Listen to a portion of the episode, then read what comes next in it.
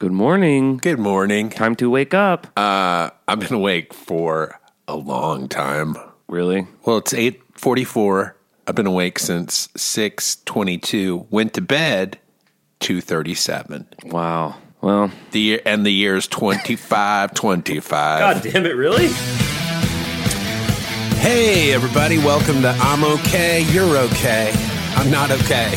You're not okay. With me, Bob Schneider, and your other host, Clint Wells. You're welcome. I went to bed around midnight, got up at 7. But now my wife got a new job that is uh, further away from our house. So what used to happen is she'd get up real early with Nova and basically do all the she'd get my kid ready for the day. And all I would do is roll out of bed, take her to school. Now I have to get up and basically do all the stuff that she was doing and uh, man, it's a lot more involved. What's the stuff? Because I have to do the stuff too. Well, our stuff is actually relatively simple. We only have the one kid, but it, you know, I, she sleeps in now. She's like a she's like a teenager, so I have to like wake her up. I'm like, get up. I'm like, you know, singing to her and turn p- opening the blinds. I got to make her breakfast, which is either eggs, avocado toast. We don't do really simple breakfasts. And then, and man, she just she's so sweet and she wants to talk to me and she's so funny and cool. But I'm like, hey, quit talking and eat your fucking toast. We got to go. Because she moves slow. Because she still loves her life. She's still enjoying being alive. And I'm cajoling her to get done. Then we got to get the uniform on. Then we got to get the teeth brushed. And the whole time I'm also making lunch and I'm listening to her tell me stories. And that 30 minutes can evaporate real quick when you're doing those things. What's your routine? Uh, same thing. Like she used to, she used to want to get out of bed. Now she wants to stay in bed. Yeah. And today she's like, I don't want to go to school. And then I'm like, oh, is this a two pope situation? but it's not. It's not. It's never a two pope situation. But that's where my mind goes. It's always just a. I want to hang out with you and mommy at the house. Anytime, anytime my daughter does anything weird, I think it might be a two pope situation. yeah, Which pope is it? Dude. All I want to do is get through her entire life without a two pope situation. Right. My son's like 14. I feel like I've gotten through 14 without any two popes. So right. I want to keep it going. I want to keep the run going as long as I can. Yeah, well, because at a certain age, they you know they just got to fend for themselves. But uh, you know, when when our babies are babies, that's our job. And I don't know how parents whose children have been the victims of the old two pope sitch. Uh, I don't know how to move forward through that, and I don't want to find out. I'll tell you that. Well, the thing that's weird about the two pope sitch is it's always somebody that you know. Like I'm always like, oh, I can't let my kid run around outside because somebody's going to kidnap them. It's never that. I mean, it is every once in a while, and you hear about those, and they're horrific, and those are in the news. But that's like one in a thirty million chance that that's going to happen. The one in forty chance is the neighbor or uncle whoever or what you know what I mean or Michael Jackson or whatever. It's unlikely to happen at all. If it does happen, it's likely to be a, a trusted family member, like a relative. Right, it's somebody like, "Oh, do you mind watching or or the piano teacher or you know what I mean, somebody or or somebody at school or whatever." Yeah. It's always where you think everything's fine. But I think you know, even us being sort of hyper vigilant and aware about it, we're we're giving our kid, you know, uh, it may be uh, we may be being paranoid, but I think we're keeping our kids safe, and that's our fucking job. So I'm a okay with it. Just pay attention, and and I, what I like, and I'm sure you feel this way with Scarlett too. Actually, what scared me more was when my kid couldn't communicate with me. Because then something could be happening to her and she wouldn't be able to even tell me. Right. Now we can just ask her, hey, you know, like we can ask her pretty we we put the questions on a kid level, but we can sort of pry a little bit and see if sh- anyone's hurting her. And uh, so far, so good, man. We let her know too. Like we're like, hey, if anyone, you know, just you know, we call it like our PP or booty. We're like, no one's allowed to see that. No one's allowed to see that but mommy and daddy, right? You know, and like, because she'll say sometimes that like she showed her butt to like one of her friends at school, and we're like, those are just little windows where you can start having kind of a primer conversation about how to look out for people who might want to hurt her. You know? Right. But you have seen Leaving Neverland. Yes, I have seen it. And uh, Michael Jackson spent all day telling those kids, like, even if your parents Right. ask you, this is what you say. Right. So, like, all of that was eye opening for me. Like, I'm telling you, if you have a kid, you should watch Leaving Neverland, even if you like Michael Jackson, because it's a primer on how that works. I had no idea how any of it worked. And now I'm like, oh, okay, that's how it works. Because it's not because it's not just that they abuse the kid. They they groom them. They they socially condition them. They brainwash them. They brainwash the family, everybody. Yeah, they brainwash the parents. Well, I'll tell you what. No fucking pop stars brainwashing me to hurt my kid. I'll fucking kill them first. Well, I'm t- I'm telling you, dude. Just anybody who's like, "Hey, yeah, just bring your kid over and drop him off." I'm like, never. If they're like, "I don't want to watch your kid," I'm like, maybe. Well, I mean, like here's the only time I've done that because Nova's getting old enough to where we're doing like pretty serious play dates now. right. and uh, we we have these new we we did like a parents day at school and this parent this mother approached us and said hey abigail all she talks about is nova i guess they're really tight. Uh, we'd love for her to come over and do a play date. Well the first play date we did we went inside and sat and talked to those people for a while and just got a feel about it before we left her there. And like you know we're doing that with rachel loy and her family but she's got three kids. So that makes more sense you know? If it's like my random neighbor dave hey drop your kid off sometime. Uh, I bury all the bones in my backyard. what, Dave? What was that, Dave? Oh, I just said drop your kid off. Something. No, no, no. What about the bones thing you just said? What's that? Dude, I've never had a play date where I've dropped off my kid. I'm like, let's have a play date, and then it's just me hanging out with somebody who I would never hang out with. Yeah. Not having a great time, but Yeah. having a better time than if it was just me and my kid. Because you're worried about her safety. Right. Well, I'm yeah, I'm just not going to drop anybody off with anybody. So Speaking of the two popes sitch, I watched the two popes. Horrible. Horribly boring. Man. it's funny. You're the rough. first person that said that. Actually, Well, we finished it. My wife and I watched it together. We didn't say a single word for the entire duration of the film.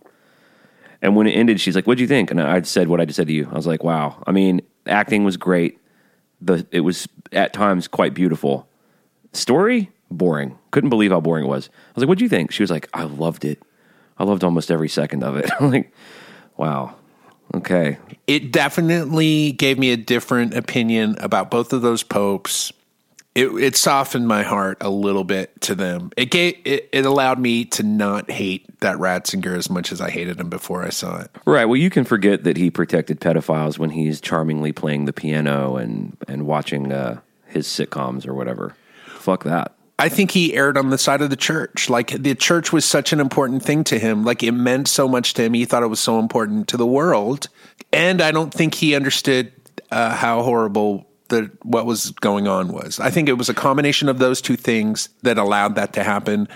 I'm giving him the benefit of the doubt. I, you know, he's not pope anymore. He's not the head of the church. And fuck, I'm believe me, I'm I hate the Catholic Church. So Well, as a film, it was just quite boring. Did you watch the Golden Globes? I did.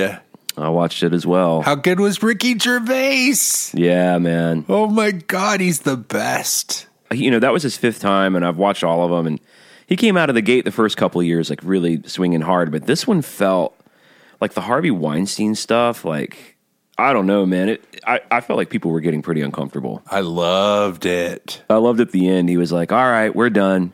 Go get drunk. Go take your drugs and fuck off."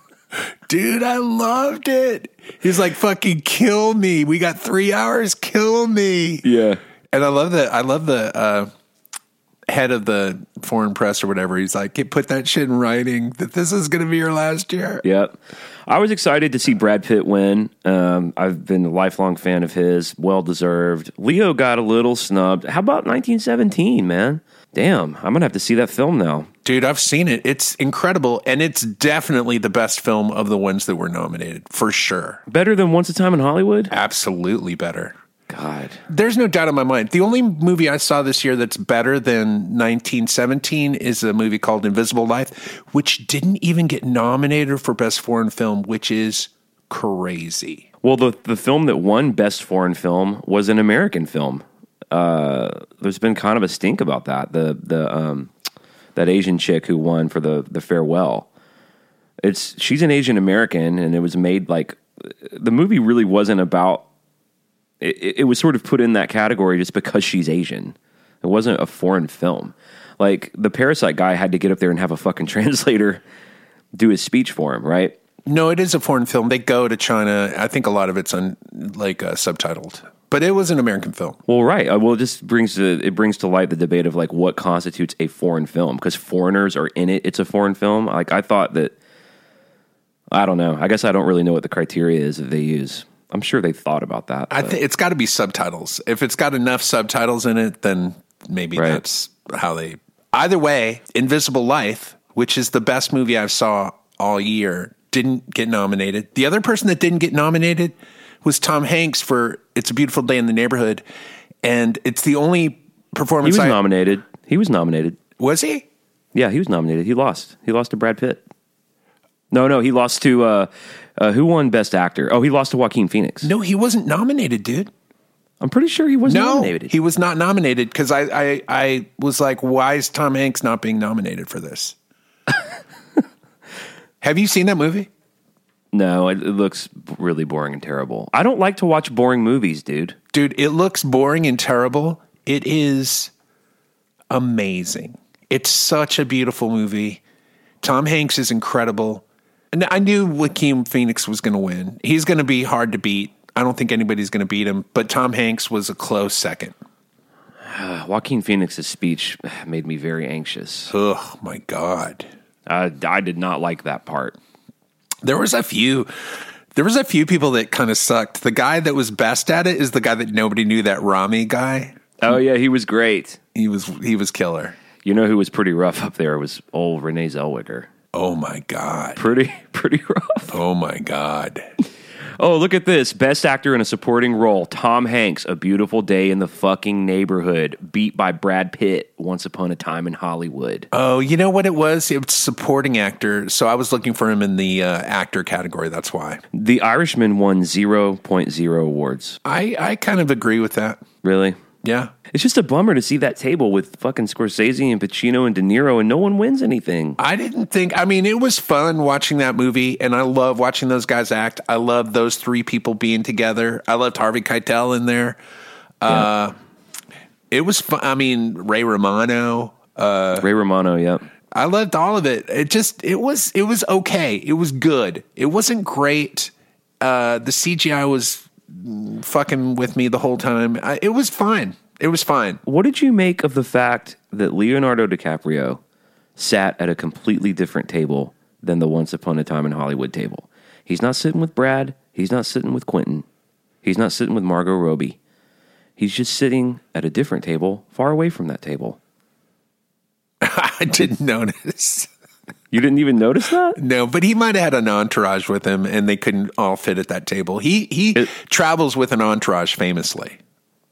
But but also famously, when you got a hot movie that's probably going to win, you sit with all the people in that fucking movie. That's what everyone else does. Yeah, but if you're Leonardo DiCaprio, you're not doing anything you don't want to do. And That's true. Here's who you're not hanging out with: Quentin Tarantino. That guy seems like he's a real not fun to be around guy. I, I liked when he won. You know, the biggest one you want to win is the best original screenplay, which, if he wins the Oscar for that this year, he will have tied Woody Allen for the most Oscars for that category at four. It's a, it's the one that everyone covets. Like it's the original screenplay. You wrote that, and I liked that when he got the award. He's like, now normally, you don't really have to thank anybody for this award because I'm the one who fucking did it. I, I liked that. but then he got all that blowback from the audience. They were like, Oh, yeah. oh." I'm like, go Yep. fuck yourself, audience. Really? That's what he thinks too, though. That's why I like him so much. He's like, you know what? I'm going to make the best movie of the year. I'm going to do it all on my own terms, and then I'm going to tell you guys to go fuck yourselves, and you're going to have to eat it. I'm going to get all the best actors and actresses in the world to work with me. I know, but it's but you want people to get up there and kill those speeches. I mean, like Joaquin Phoenix is like, ah, dude. I know. Well, I knew it was going to. I knew. Well, I was telling Isabel, I was like, you know, he sort of famously doesn't campaign and sort of, sort of poo poos the whole game. And I knew when he went up there, I knew when he put the statue down, like very intentionally put it on the floor. I was like, here we go. Can we talk about the two elephants in the room? The two popes. No, Patricia Arquette. Oh boy. Oh boy. How about that outfit? Oh God, dude. How about how batshit crazy that lady is? Yeah. She's Yeah. just insane, but she's a good actor, man. Did you see her in that movie, that prison movie? Mm, I think the last thing I saw her in was Boyhood. Dude, she was in Escape from whatever, Escape from Dannemora or whatever that Was Was she shit- in Escape from Boob City? Because No, she was she was she, she never escaped from Boob City. she never escaped, dude. She's still trapped in Boob City. Uh no, she was in like some prison movie with like Benicio del Toro. It was called All right, like so- uh Escape from awful. Escape from No, it was good. Escape from Boob City. Escape from It- Boob. no, it wasn't that. By the way, Is the episode called Escape from Boob City or the Two Pope situation? dude by the way my former uh my former assistant if she was listening she was like oh you know what let me let me give that podcast one more shot to see if these guys aren't sexist as soon as we said boobs she's like oh yeah fuck those guys Anyone who saw Patricia Arquette's outfit at the goal, like her boobs. Look, this isn't my fault. I I'm just a human being watching the fucking television, and she wore the strangest outfit where all you could see were her boobs. dude that was that that shit was like somebody brought the hindenburg into the golden globes. It was like why did you bring an airship into the golden globes? It was like i just thought i'd do it. I'm like yeah okay but don't do that. Well, Leave your airship docked in the fucking hangar where it belongs. in Boob City. The other thing that I thought interesting about the whole evening was the whole. Uh, I guess this. You know, I'm not a fashion aficionado, obviously, but the I'm going to wear a teeny little teeny sports jacket as a shirt. All I could think of was like how much glue is in these outfits. like they're just glued to their boobs, which by the way, You think they're using glue? they have to be using glue, dude. If they're not using glue, those things are flapping open and people are seeing the tiny, tiny little boobs that those ladies had that wore those. I don't think they're using glue. Oh, they're definitely le- using glue, dude. Those things are glued down. I just thought it was some kind of like adhesive tape or something. Well, yeah, it's some kind of adhesive. I, don't, I mean, I don't know if it's glue or tape. I'm or just thinking about whatever, them. I'm thinking about them backstage with like the fucking white Elmer's glue from kindergarten, just squeezing it on the jacket. You got to hold it down for like five minutes for it to stick. Louis and then- Vuitton shit. Yeah, Uh, yeah, they're using. So, yeah, maybe it's tape instead of glue, but whatever it is, it's yeah, it's sticky, something sticky. Man, that was just like I was like Isabel. All, a lot, so many women they're just wearing these tiny little jackets as shirts. they forgot to put fucking shirts on, man. How good looking was Pierce Brosnan's sons? Oh boy, I had I I was live tweeting and I I my tweet about that was: Can you imagine being Pierce Brosnan's children and receiving zero point zero percent of his genetic information? I don't know, dude. He, I mean, yeah, they didn't exactly look like him, but both those kids were beautiful in their own way. I thought that the tall one was like he was like the grandson to Lurch, and and he looked more confused about where to go than any of the fucking presenters. He was looked confused conf- every time. Every time that they wouldn't go with him, he was like, "Hey, buddy, it's over here," and they're like, "We're going wherever the fuck we want, dude." Brad Pitt actually did that. Brad Pitt like waved him away. I, know. love that. Brad Pitt was Pitt's like, "Go fuck yourself. I don't need somebody leading me off to the side of the stage. I'll get to where I'm going." Go fuck yourself, Pierce Brosnan's kid. How about fucking Pierce Brosnan auditioning for the role of the fucking next Colonel Sanders? yeah, the, with the he's getting the Florentine mustache ready. Yeah, when they do their fucking uh, commercials in England for uh, KFC, he's going to be the KFC. He's going to be the Colonel. I thought Will Ferrell was pretty funny. oh, he was the best. You know, and that's what what was reminding me of, of uh, what it was reminding me of is like the thing that's so brilliant about Will Ferrell is his timing, because all he really did was come up and the joke was Pierce Brosnan's a really good looking guy, Right. But just the way he couches all of his little things and the way he looks around, that's really in, in his genius, you know. And you've seen him always be funny. So I just remembered who gave the best speech of the night. It was Ellen. She murdered it. I couldn't believe how good it was, actually. It was incredible. And at the very end, just the last couple sentences were like a little bit schmaltzy because she had to kind of like, all right, let me end on a earnest sort of thing, but the whole speech was incredible. Dude, when she was like, "Look, you've all known me over the last twenty years, so I, I just want to thank my husband, Mark." Or just, I'm going to keep it brief, even though I don't need to. She's like, Oh yeah, God. she's like, she's like, it is a special award. It's a special award. Well, I was born, and you know, that, dude, that was so funny, man. Well, and she's a stand up comic. She's one of the best. And then it, it was interesting to see her and then see Tom Hanks follow her, who's not a stand up comic. I was, I was really looking forward to that because I, you know, I've just grown up with his films, and I, you know, he's such a charming, he's, he's a great actor, and. I was doing something in between commercial breaks, and I was like, "Fuck, is he? You know, is he on?" I ran in, and like halfway through his speech, I was like, "Are you paying attention?" I mean, it was so boring, I couldn't even follow it. It was fine. And I like the fact that Ricky Gervais gave him a complete pass He did, which I don't know. I don't like that. Why do you think he did that? because I think he admires Tom Hanks. And I think Tom Hanks is an incredible uh, guy and an incredible actor. And uh, so, what if he didn't give the best speech in the world? He's not a stand up comic. Right, right. Man, he's so good. He's so good in It's a Beautiful Day, dude. You got to watch that movie. Believe me, I didn't want to watch it at all. And, uh, I, you know, again, I had the screener, so I watched it. I'm so it's so frustrating because they're the movies that look great. I, I haven't been able to see. I haven't been able to see Parasite. I haven't been able to see Ford versus Ferrari. I haven't been able to see the fucking Lighthouse. All, all those movies are okay. Lighthouse is, is only okay. Uh, it's, it's, it's pretty, it's a hard one. It's one of those where you watch and you go, yeah, this is beautiful to look at. The acting performance is great. Ford versus Ferrari is super Hollywood, and it's fine. It's good. Parasite's my favorite of those 3 Well, I have a list here. I mean, I think you've probably seen all these. Um, uh, 1917 Marriage Story. Oh, dude, the movie I want to see the most is Uncut Gems, the Adam Sandler film. I do too, but I'm kind of waiting for for it to show on Netflix on the 20th. Shia LaBeouf's film Honey Boys on my list. Uh, Dude, High I, Life. I mean, my, my ex wife has the screener, and every time I look at it, I'm going, I don't want to watch this. Of what? Uncut Gems? Honey Boy. Oh, Honey Boy. Yeah, uh, he he can be tough. Both that and Peanut Butter Falcon are supposed to be amazing, but I just can't get myself to watch either. Yeah. And dude, I just saw him interviewed. He's such a fucking just turd. Yeah. He doesn't seem very cool. he seems not. really intense. He's well, but he's like unnecessarily intense. Like, just Yeah. fucking relax, dude. Yeah, just take a uh, yeah. fucking chill pill. Who gives a shit? I watched one of those like actors interviewing actors, and I love Kristen Stewart. She's been such a surprising like she came on the scene with the Twilight films. Everyone made fun of her and made fun of it, but she's become an amazing actor.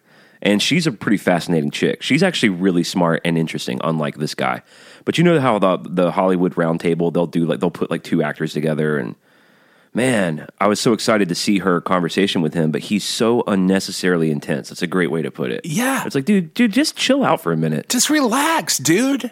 Nobody gives a fuck. But here's the problem there's a bunch of people who do give a fuck, but I wish the whole world was like me, because then he could just chill the fuck out. Because the whole world would be like, hey, dude, go fuck yourself. And if the whole mm-hmm. world told Shia LaBeouf to go fuck himself, he could finally just relax and quit trying to be whatever the fuck he's doing. Because whatever it is, don't like it, makes me angry. Dude, I love James Patterson, man. I think he's really good. You mean Robert Patterson? Robert Patterson. James Patterson is a author, I think. Robert Pat I never saw any of the Twilight movies, so I'm not familiar with his oeuvre, but he was great in The King. Did you see Good Time? I tried to watch Good Time, I couldn't get through it.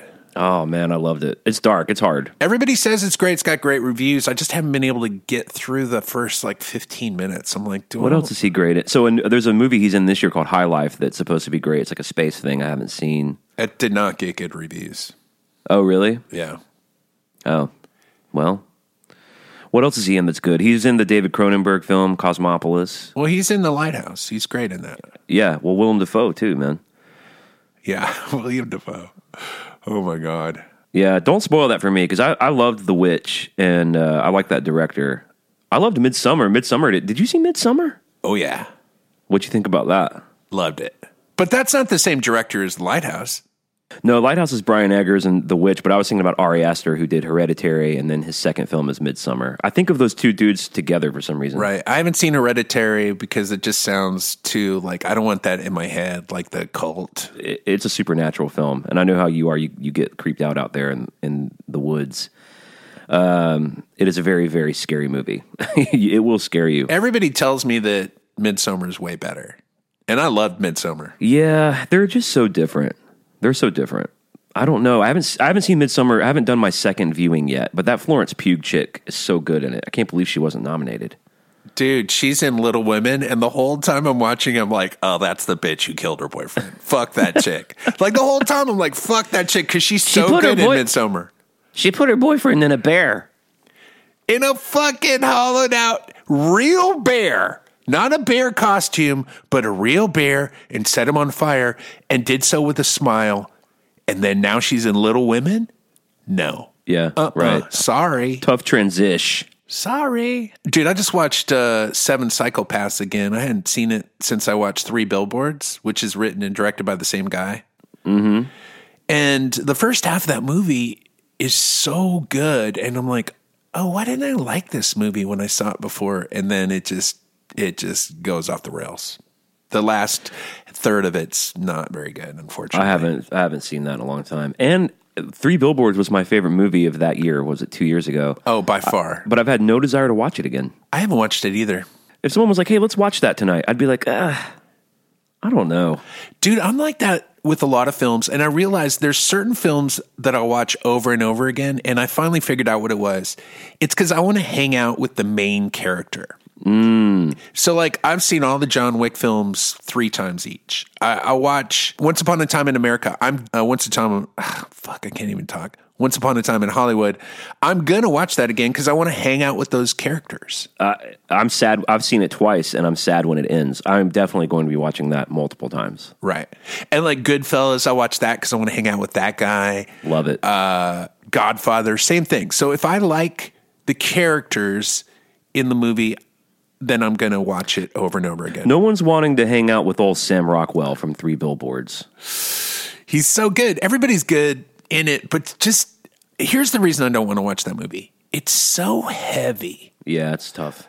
It's about somebody's daughter being raped and murdered and burnt to death, and then they don't solve the And then the there's no crime. just. Yeah, there's no justice. And so I'm like, do I want to get in bed with that, with all those feelings? And the answer is no. Same deal with Manchester by the Sea. Never going to watch that again.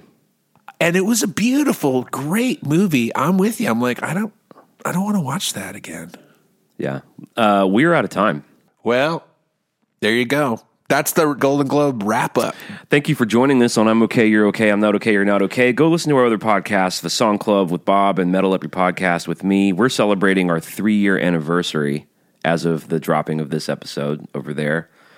And uh, leave us over here a positive review. It goes a long way. What else can we say? Anything else to say? Uh, just that we love you and we hope you have a wonderful 2020. And we hope none of you get involved in any two popes sitches. Yeah, avoid all two pope sitches, bitches. Peace.